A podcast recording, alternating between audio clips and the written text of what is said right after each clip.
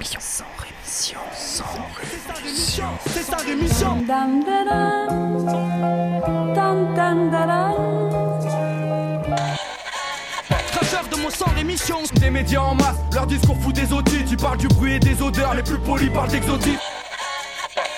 Équipe d'acharnés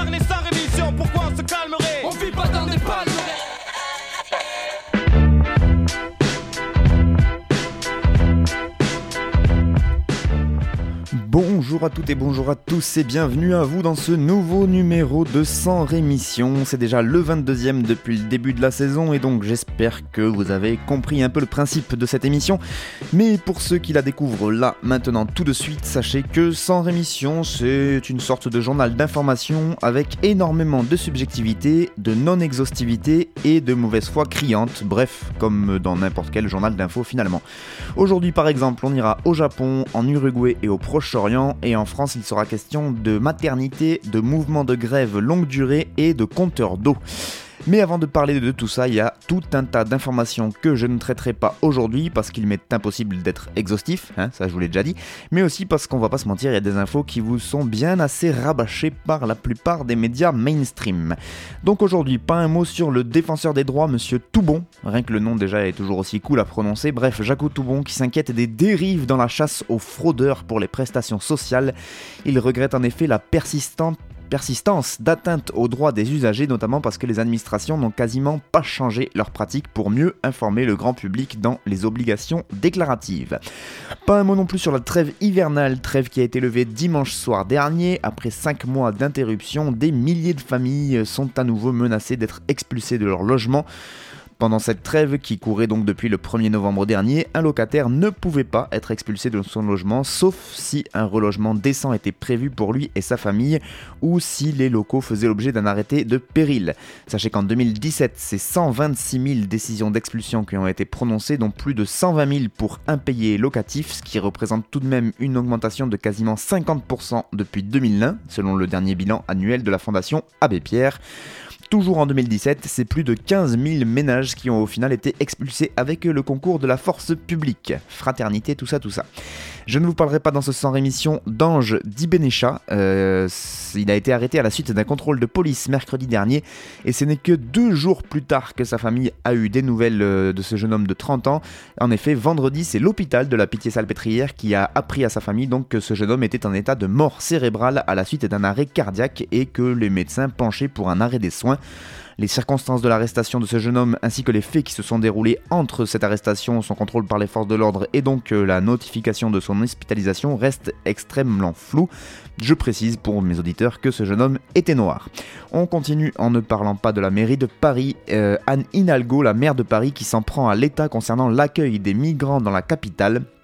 Anne Hidalgo qui a déclaré Je suis en colère, je ne comprends pas pourquoi l'État laisse ainsi prospérer l'indignité et le chaos aux portes de la capitale.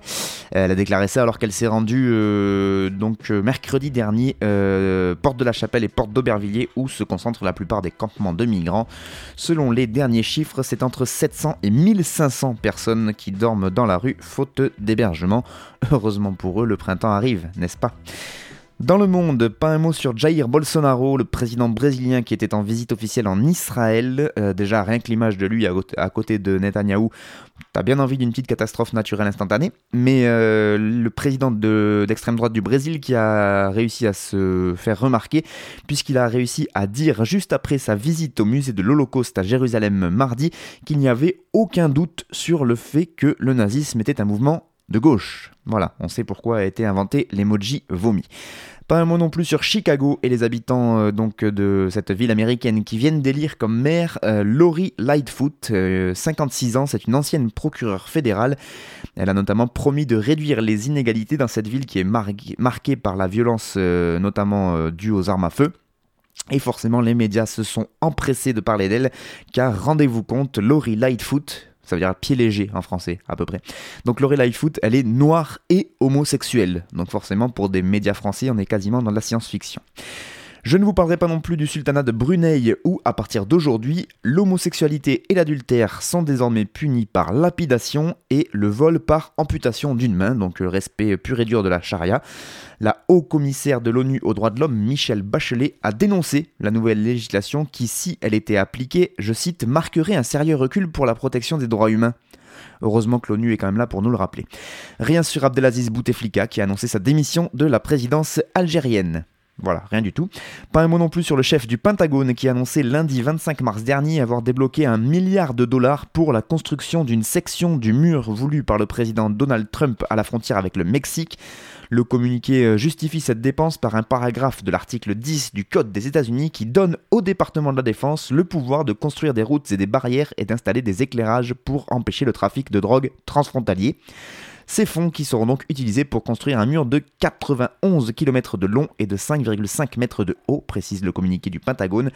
Euh, il va aussi s'en servir de cet argent pour construire et réparer des routes ainsi qu'installer des éclairages dans les secteurs de Yuma et El Paso, donc là où se retrouvent la plupart des, des migrants qui veulent rentrer aux États-Unis. Cette première enveloppe fait suite à la procédure d'urgence nationale qui a été déclenchée le 15 février dernier par Donald Trump après le refus du Congrès de lui accorder le budget qu'il réclamait. Cette procédure d'urgence nationale doit lui permettre de contourner les parlementaires afin de débloquer au total plus de 8 milliards de dollars de financement pour construire son petit mur. Sinon, toujours aux États-Unis, pas un mot sur ce tribunal fédéral américain euh, du côté de San Francisco qui a condamné la semaine dernière la firme Monsanto à verser 71,8 millions d'euros à un malade touché par un lymphome non hodgkinien. Le plaignant s'appelle Edwin Hardman. Il a, il a utilisé à titre privé un herbicide à base de glyphosate pendant près de trois décennies et donc a contracté ce cancer rare de la lymphe en 2015. Depuis, euh, Bayer, qui a racheté Monsanto, a annoncé faire appel de ce jugement donc de la justice américaine. Et enfin, rien sur le gouvernement taïwanais qui euh, a accusé euh, l'armée de l'air chinoise d'avoir effectué dimanche une incursion provocatrice en faisant voler dans le détroit de Taïwan deux avions de combat. Le ministère taïwanais de la Défense a indiqué avoir dû faire décoller dimanche matin ses propres avions et diffuser des avertissements après que les deux avions chinois aient franchi la ligne médiane qui sépare la Chine de l'île de Taïwan. Très bonne ambiance là-bas aussi.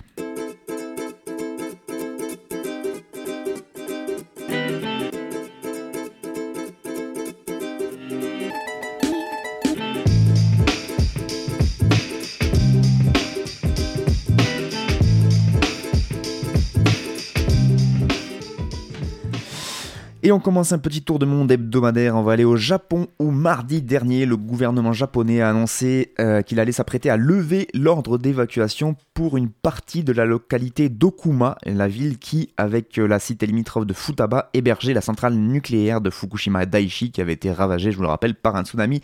C'était le 11 mars 2011 et donc quelques 400 habitants qui vivaient dans la zone avant l'accident pourraient petit à petit retourner chez eux. Cette décision du gouvernement d'autoriser le retour des personnes devrait s'appliquer à partir du 10 avril prochain, a précisé à l'AFP un fonctionnaire japonais. Les habitants vont pouvoir revenir dès que l'ordre est levé. Il n'y a pas de restrictions concernant par exemple les enfants ou les personnes âgées, a-t-il indiqué, avant de rajouter qu'il allait falloir cependant faire attention aux sangliers, puisqu'ils ont envahi les espaces désertés qui sentent un peu chez eux. Et il a, il a ajouté aussi, ce fonctionnaire japonais, que le téléphone mobile ne passe pas partout et qu'il n'y a pas encore de supermarché Voilà, ça donne super envie d'aller se réinstaller. Dans le cadre d'une politique de reconstruction et de retour des habitants destinée à normaliser, entre guillemets, le statut de cette région sinistrée de Fukushima, je vous rappelle que les autorités japonaises avaient décidé de rehausser à 20 millisieverts par an le niveau jugé admissible d'exposition radioactive. Le seuil de 20 millisieverts contre 1 millisievert habituellement admis partout dans le monde, ce seuil est dénoncé évidemment par les organismes non gouvernementaux et euh, aussi par des récents rapports d'instances des Nations Unies, et ils le dénoncent comme étant trop haut, notamment pour les enfants et les femmes en âge de procréer. Mais le gouvernement répond que ces propos ne servent qu'à nuire à l'image de la région c'est bien comme contrepartie. Sachez qu'il y a eu pas mal d'articles un peu partout dans la plupart des médias, vu que ben, le 11 mars dernier, du coup, ça faisait déjà 8 ans euh, que avait eu lieu cette, euh, une des pires catastrophes nucléaires de, l'histoire. Il y a notamment un article dans l'IB qui est très intéressant et qui nous dit donc que 8 ans après le tsunami et cette catastrophe nucléaire qui a touché cette région, cette dernière reste une région pestiférée et euh, qui n'arrive toujours pas d'ailleurs à écouler les produits qu'elle cultive et encore moins les poissons qui se trouvent donc non loin de là et, cela malgré l'acharnement des officiels japonais ainsi que de TEPCO, l'opérateur de la centrale, euh, de nous vendre une région devenue de plus en plus propre. On continue du côté de l'Uruguay où le président Tabaré Vázquez a procédé le 1er avril dernier à un véritable coup de balai dans l'armée uruguayenne. Le ministre de la Défense ainsi que la moitié des généraux ont en effet été limogés pour non-dénonciation de la disparition d'un opposant politique dans les années 1970. Une décision qui suscite de nombreuses réactions dans la presse locale uruguayenne car selon certains médias, la présidence en fait était elle aussi au courant de cette affaire. Balayage historique au sommet de la défense, c'est comme ça que titre le quotidien uruguayen El Observador. Ce journal, comme l'ensemble de la presse uruguayenne, donc revient sur cette affaire plutôt rocambolesque qui ressemble de plus en plus à un scandale d'État. En cause, donc, ce sont les confessions d'un ancien lieutenant, José Gavazzo, euh, des confessions qu'il a effectuées devant un tribunal militaire cet ancien lieutenant qui reconnaît avoir jeté en mars 1973 dans le fleuve Rio Negro le corps de Roberto Gomencero, qui était un opposant politique considéré comme donc le premier disparu euh, avant l'instauration d'une dictature militaire qui s'est instaurée en juin 1973 en Uruguay. Le problème, selon la présidence, c'est qu'aucun membre de la hiérarchie militaire, ni même le ministre de la Défense par intérim, n'aurait fait remonter l'information au président, donc Tabaré Vasquez. Et donc, selon la présidence, ces derniers auraient dû dénoncer ce crime à la justice civile. Cependant, cette version de la présidence est contestée par une partie de la presse qui estime, preuve à l'appui, que la présidence était bel et bien au courant de, euh, des déclarations de cet ancien lieutenant. Selon El Observator, donc le journal, la présidence disposait de tous les éléments et ce depuis la mi-février. Le ministre de la Défense, Jorge Menendez, aurait même suggéré au secrétaire de la présidence, à l'occasion d'un entretien, de transmettre ce dossier à la justice civile. Une version évidemment réfutée par l'intéressé, mais qui ne met pas fin à cette affaire qui pourrait bien s'inviter dans les débats de la campagne électorale uruguayenne pour l'élection présidentielle qui sont prévus dès le mois de novembre prochain. Le journal El País, journal espagnol, de son côté, parle de la plus grave crise institutionnelle que Tabaré Vázquez euh, doit affronter. Le quotidien espagnol qui publie aussi les réactions des associations des familles des victimes qui ont salué les sanctions à l'encontre des militaires, des sanctions qui interviennent tard mais qui montrent que les choses changent, selon l'association des mères et des proches d'Uruguayens détenus et disparus. On finit ce petit tour du monde du côté du Proche-Orient, toujours et encore. Une nouvelle journée de mobilisation a eu lieu samedi dernier le long de la barrière de séparation entre la bande de Gaza et le territoire israélien. Il s'agit pour les manifestants de marquer le premier anniversaire de la Grande Marche du Retour, au total, ce sont des dizaines de milliers de personnes qui ont défilé. L'armée israélienne a fait état de 40 000 protestataires, mais euh, selon les organisateurs, ils étaient évidemment beaucoup plus nombreux. Des affrontements ont quand même éclaté avec des soldats israéliens, ont fait au moins 4 morts et des dizaines de blessés côté palestinien. Le samedi avait été déclaré jour de grève dans la bande de Gaza et les écoles ont été fermées pour que tout le monde puisse se joindre à cette manifestation. Les haut-parleurs des mosquées ont relayé les appels à manifester et des bus ont acheminé les Gazaouis vers la frontière de l'enclave coincée entre Israël, l'Égypte et la Méditerranée. Après des semaines de tension et dans un contexte plutôt très compliqué avec l'approche des élections législatives israéliennes, cette anniversaire ainsi que les heures qui auraient pu l'accompagner ont suscité de vives craintes sur l'éclatement d'un nouveau conflit entre la bande de Gaza et l'État hébreu.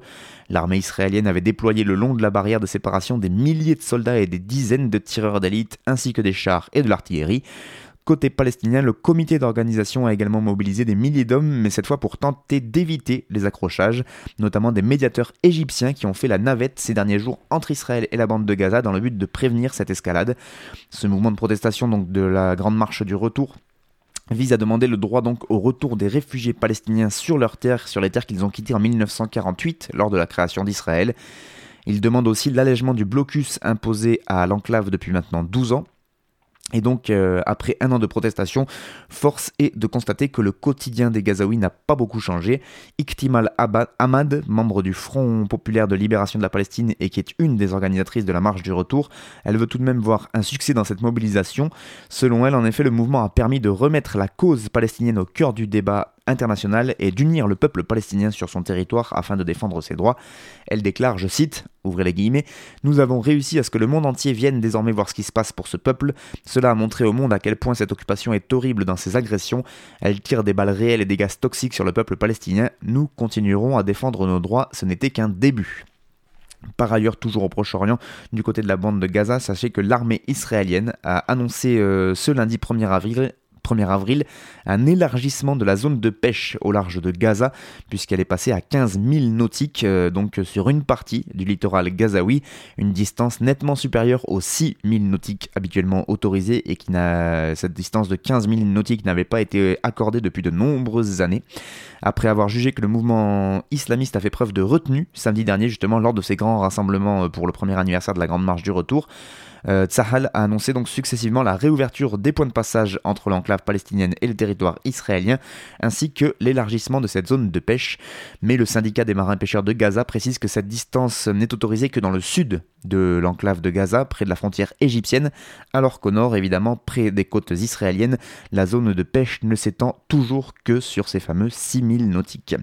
Et euh, les 15 000 nautiques restent évidemment inférieurs aux 20 000 nautiques qui avaient été prévus par les accords d'Oslo. Ça, c'est ce que relève l'ONG euh, Jisha qui milite pour la liberté de circulation des Palestiniens.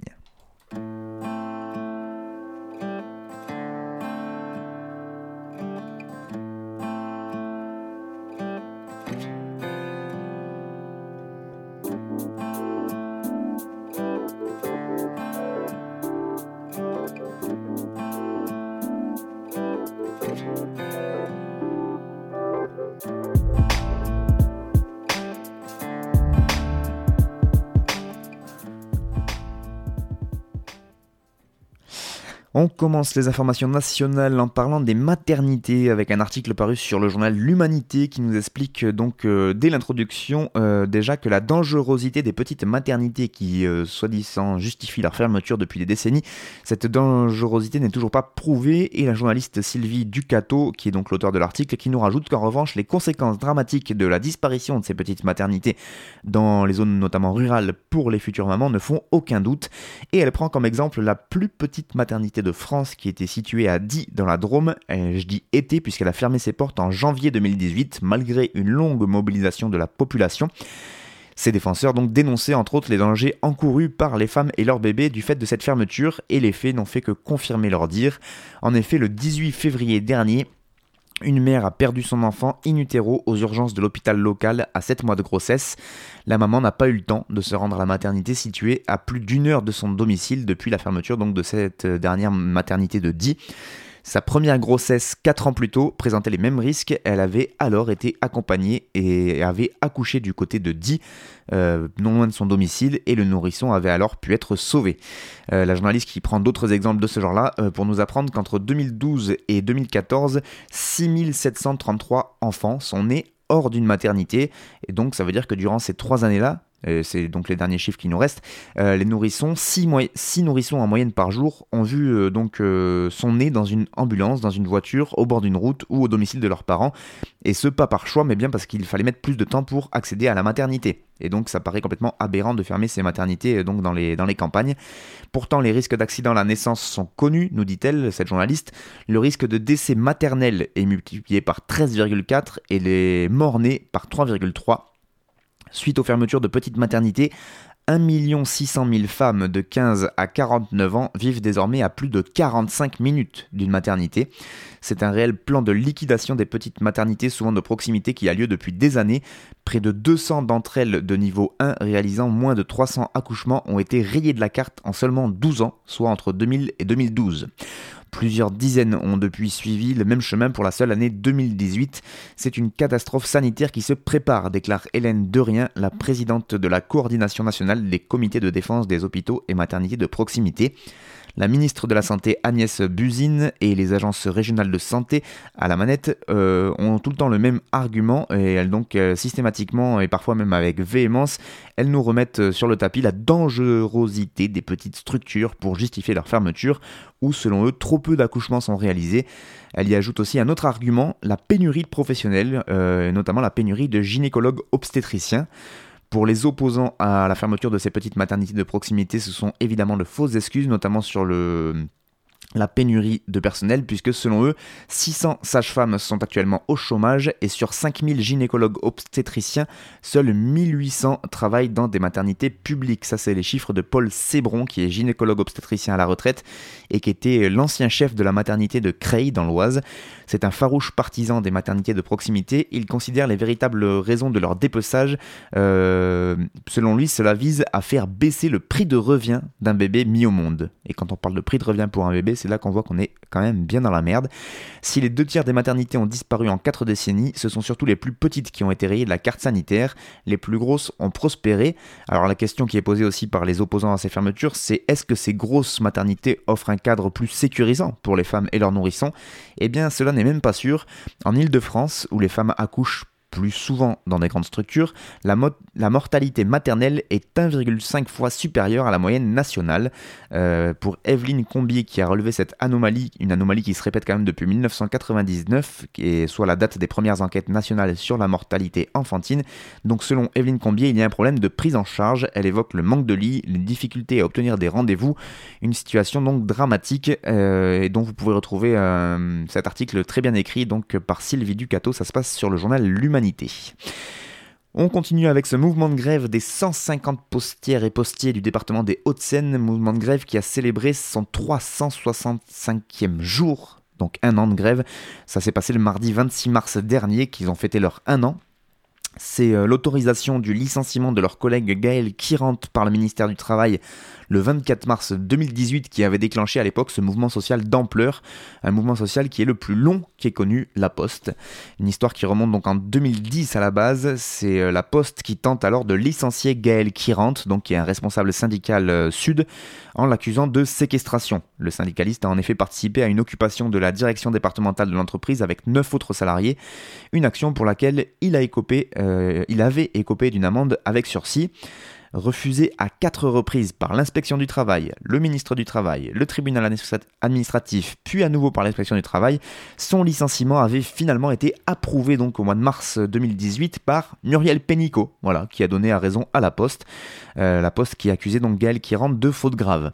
Au-delà de ce qu'il considère comme un licenciement abusif visant à faire taire un militant syndical très actif, les postières et postiers dénoncent la dégradation progressive de leurs conditions de travail et ce depuis un an. Ces postières et postiers donc du département des Hauts-de-Seine de l'Ouest parisien donc qui n'ont pas chômé, ils ont fait la tournée de beaucoup de bureaux de poste pour convaincre les collègues de rejoindre le mouvement. Ils ont discuté avec les usagers, ils ont manifesté, ils ont occupé, ils apportent même leur soutien à d'autres mouvements de grève, voilà. Et euh, bon, tout ça n'empêche pas, nous dit-il, euh, nous disent-ils, les gros coups de fatigue ni les abandons de lutte il compte au moins une vingtaine de personnes qui ont quitté ce mouvement de grève depuis euh, un an. Mais euh, ils continuent la lutte, ils agissent aussi sur le plan juridique. Dans les Hauts-de-Seine, sachez que la direction de la Poste a été condamnée 22 fois en 4 ans par plusieurs tribunaux pour défaut d'information des comités d'hygiène, de sécurité et de conditions de travail, les fameux CHSCT, euh, notamment concernant la quantification de la charge de travail. Le 20 janvier dernier, les grévistes se sont introduits dans le ministère du Travail pour réclamer un entretien avec le cabinet de la ministre Muriel Pénicaud. Bon, ils sont partis évacués par les CRS. Et avec la direction, le dialogue semble bloqué. La direction qui a assuré avoir fait 74 propositions de rencontres aux grévistes. Des grévistes qui se sont présentés à au moins 23 d'entre elles. Ce sont des réunions où ils nous écoutent sans répondre à nos revendications concernant la charge de travail, sans proposer de moratoire sur les réorganisations. C'est ce que déclare donc Gaël Kirant, qui est toujours euh, euh, délégué syndical. La Poste qui semble estimer que les grévistes sont isolés du reste de leurs collègues. Alors combien de temps ces 150 grévistes vont-ils encore pouvoir tenir? Eh bien difficile à dire. Pour Gaël Kirant, il déclare Nous n'avons pas le choix, si on reprend le boulot, on sait que ce sera pire, car le projet de l'entreprise, c'est de nous faire travailler toujours plus sans compensation. Il faut absolument remporter une victoire. Bon courage à eux. On finit avec un article paru sur un blog du monde diplomatique, euh, un article écrit par Marc Lémé qui est paru le 19 mars dernier. Il nous parle des compteurs, mais pas question de Linky là, mais bien de compteurs d'eau. Après avoir fait un historique très précis et très intéressant d'ailleurs que je vous conseille d'aller lire, euh, donc euh, historique sur la privatisation de la distribution d'eau, notamment du côté de la capitale, l'auteur nous explique que la ville de Paris a signé en 2003 deux avenants avec les filiales de la Générale des Eaux et de la Lyonnaise des Eaux qui sont devenus depuis euh, Suez et Veolia. Euh, comme il s'agit d'avenants à des contrats en cours, les travaux prévus par cet avenant ne font pas l'objet d'appel, euh, ne font pas l'objet de marché public, donc pas de cahier des charges préalable ni d'appel d'offres, soit le rêve pour Veolia et Suez qui vont donc s'engager à changer euh, d'une part des milliers de branchements en plomb qui subsistent sur le réseau parisien, des branchements en plomb qui sont désormais interdits pour des raisons sanitaires par une directive européenne, mais surtout, et c'est là qu'ils vont être contents euh, et nous faire un bond fantastique dans la modernité, ils s'engagent, Veolia et Suez, à équiper 90 000 compteurs d'eau de ce qu'ils appellent la télérelève. C'est une invention magique qui est censée assurer un meilleur comptage de l'eau délivré aux usagers ainsi que des gains de productivité puisque la relève de ces compteurs ne sera plus effectuée à la main par des salariés ou des sous-traitants de ces deux groupes, mais bien par des têtes de télé-relevés installées sur chaque compteur, des têtes qui sont dotées d'un petit émetteur radio, lequel renvoie l'index du compteur aux antennes relais installées sur les toits de la capitale et ce jusqu'au siège des filiales parisiennes de euh, Suez et Veolia. Elle est pas belle la vie?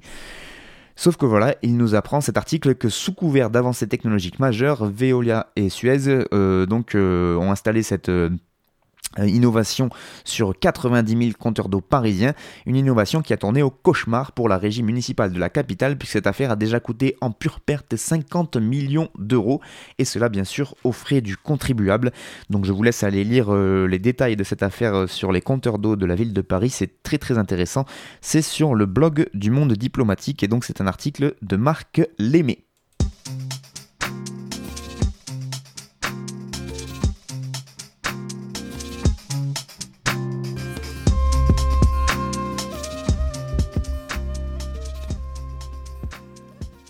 C'est la fin de 100 émissions pour cette semaine. Merci beaucoup à vous de l'avoir suivi. Pour les pauses musicales, c'était Chess Instru euh, que j'ai découvert euh, au gré de mes pérégrinations sur internet. N'hésitez pas à aller écouter ce qui fait Chess Instru. Merci en tout cas à vous de m'avoir écouté et moi je vous donne rendez-vous bah, la semaine prochaine pour toujours plus de mauvaises nouvelles.